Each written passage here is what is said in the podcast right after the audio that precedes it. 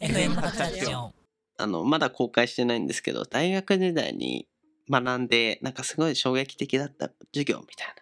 なやつをやって、ちょっと内容ガタガタだったんで あのやっぱ事前にちゃんと用意してやんないとなんか記憶のすり合わせと事実とかちょっと分かんなくてすごい嘘を言っていたので あの公開しようか今すごい悩んでるんだけれども。あそういうことかそう、まあどうしようかなとは思ってるんだけれども、で、もう一個あって、 しょこりもなく、あれもあったなと思って、あの、たびたび思い出してしまうその授業の話があってさ、はいそれが割と衝撃的だったので、未だに残ってるんですけど、あの、時計のお話ですね。さ時計そう昨今で言うと、まあ、スマートウォッチとかいろいろありまして種類も多々ありますけれどもあの昔ってねあの懐中時計みたいなわかりますかはいあのあのパカッあてれやでっすよてねみたいな、このスーツの内ポケットから取ってみたいな、そうそうそうそうあれから時計の歴史っていうのは徐々に進化してきてあの自動巻きっていう腕に、えーつけてあの腕の動きで何チャージ動きをえーすげえチャージしてあの使えますよ電池切れずに電池じゃないんだけどあの電池だっけあれ忘れて詳しい仕組み忘れたけど使えるよっていうのが結構革新的でそれが一時代を築いていたわけですよね。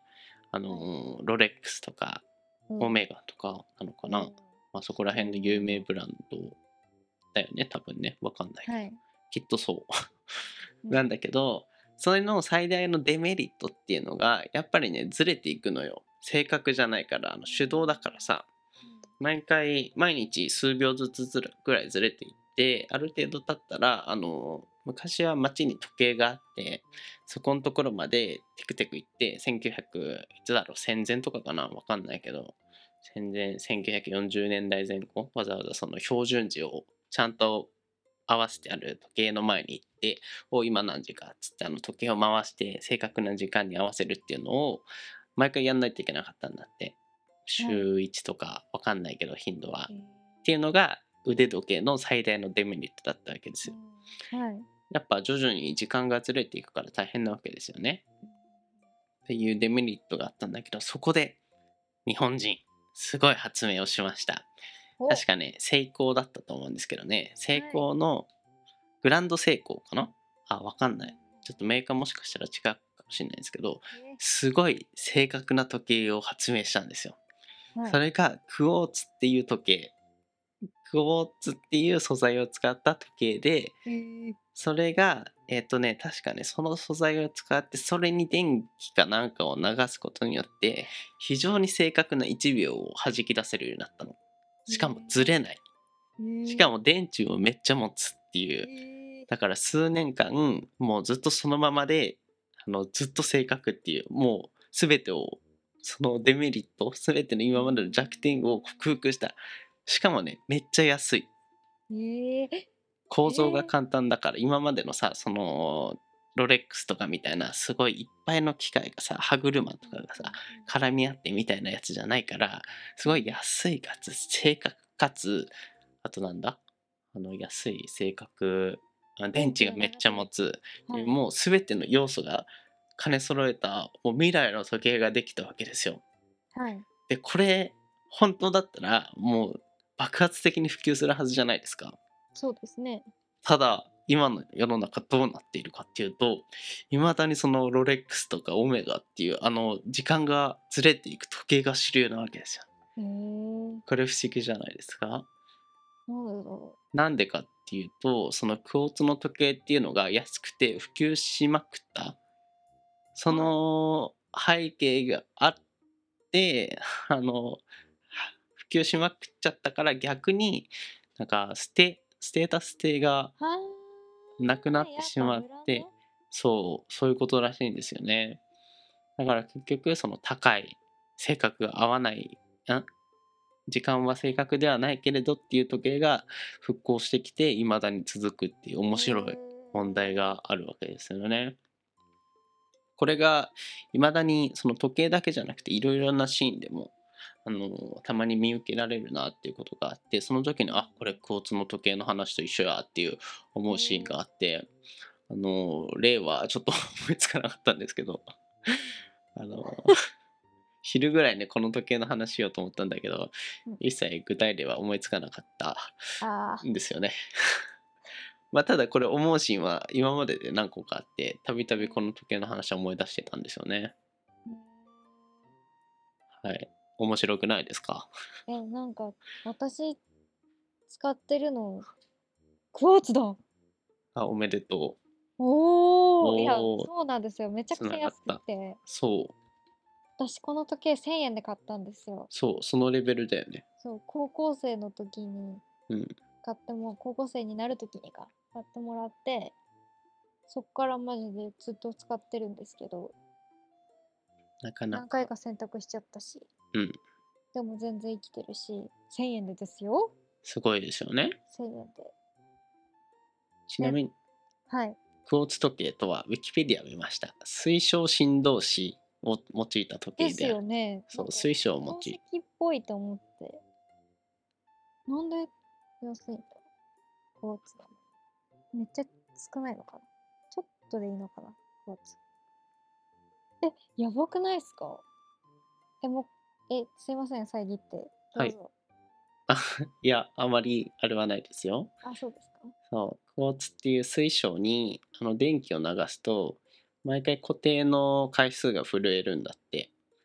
でそれが、あのーその時計としての原理とし振て動数かそうずれないから振動数してってことそなるうほずどれないからそれがちょうど正確な時間を刻んでくれるとえー、科学ってすごすーごいよね20世紀後半からだから1950年代以降だねすごいそれまではゼンマイバネを利用した手巻きや自動巻きの時計ちょっとずれていくやつとねかってやつですよねそう、それが一般的なやつだったんだけれども、これが凌駕したとすべて。ただっていう、うんだから人間利便性だけじゃないんだなっていう、その時代の逆行だよね。珍しい。それこそ最近のキャンプじゃないですか確かにね。不便を楽しむみたいな。な電気もあってさっうん。ていう世の中でわざわざ火を起こしてうん、わざわざ寝心地の悪いテントでね暑いとか寒い思いをしながらっ確かにね。ていうのはやっぱ普通じゃないっていうところがうん。いいんだもう一個いいですか僕も最近、あの、音楽が、基本 Spotify とか YouTube で聞くんですけど、はいその便利さになりすぎて最近 CD 欲しいんだよね。ええ CD をわざわざ取り出してあこんなあの表面なんだなっつって CD プレイヤーに入れてアルボアルアルバムを丸一個聴きたいっていう衝動が最近出てきてい大学時代の林さんに聞かせてやりたいです ねる。そうですね全否定していたからね CD 買うやつなんて「アホだ!」っつってもう本当にもう私忘れもしないですよあの CD だって CD 買うっていうことに思い出があるじゃないですかみたいなあの時あやっていてああのあそこのお店であのワクワクしながら買ったなみたいな思い出になるじゃないですかってはや橋本さんとめっちゃ言ってたら うん林さんだってこれいついつダウンロードしたなって思い出になるじゃないですかサブスクもって言ってました。おーなんかぽい ね一瞬納得しそうになるけどいや、過去の林さんですからね、ささすが。が僕です ねいいこと言うわひろゆきと戦えそう忘れもしない。へりくつで。なるほど面白い私も CD 欲しいんですよね。あ本当にいや、私はなんか全然そういう感じじゃなくて、たあの山下達郎がサあブースク出して出さくないれないんですよ。なんか言ってたようん記事になってたよあの、ラジオで言ってました。うんそれ頼むから出してくれっていう、一緒出さないんじゃない 今出さないと出さないと思大変だねそういうファンの場合は、う。私めちゃくちゃ出してほしいのにさ、うん、ね。っていう。そうですね基本的そこにでレコード買ってませんでしたレコードも買ったレコードはなんかシンプルにディスプレイとしてあの置物としていいよね多分昔の人から聞いたらザ若者の思考みたいなうんレトロ文化みたいなな感じなんだろうけどいいよね。あーどっちかっつったらレコードの方がねもうなんかいいですねうん、そうだなんね。か CD よりもね。なんだっけ針を置くカン感じ。トリーミュージックとか聞きたいレコードで。レコードでちょっとノイズ乗るのがいいんでしょう、確か。そうそうそうそうちょっと綺麗すぎないのが、みたいな。いやー、おかしいね、人類ね。基本的に科学は逆行しない、不可逆的な存在っていうふうに聞いていたけれど、逆行してるね。文化っていうのはうん不思議なもんだ。この不思議さが人間を人間たらしめる、あの、得意性、面白さなのかもしれないですけど。まあでも今新しいものもいつか古くなりますからそうですね。今最新だと思ってるサブスクがだからサにブスクなんてあったよねみたいな20年後のキッズたちは、いやー、なんか今さ、Spotify 使っててさ、みたいな。え、Spotify って20年 前いにしえのあれでしょなってるかもしんないっていうね。あの、あうのんキーボードのさ、スペースを押して再生するのがいいんだよね。なってるかもしれないってね。 おもろいな時代は繰り返すからね。いいな楽しそ未来楽しそうだね。うねね。はい。っていう、意外と伸びたお話でした。うんぜひね、このクォーツの時計の話はね、ほんといろんなシーンで使えるんですよ、意外と。うんぜひ、あ、これクォーツの時計だって思うシーンあると思うので、ぜひ頭の片隅に入れておくといいと思います。以上。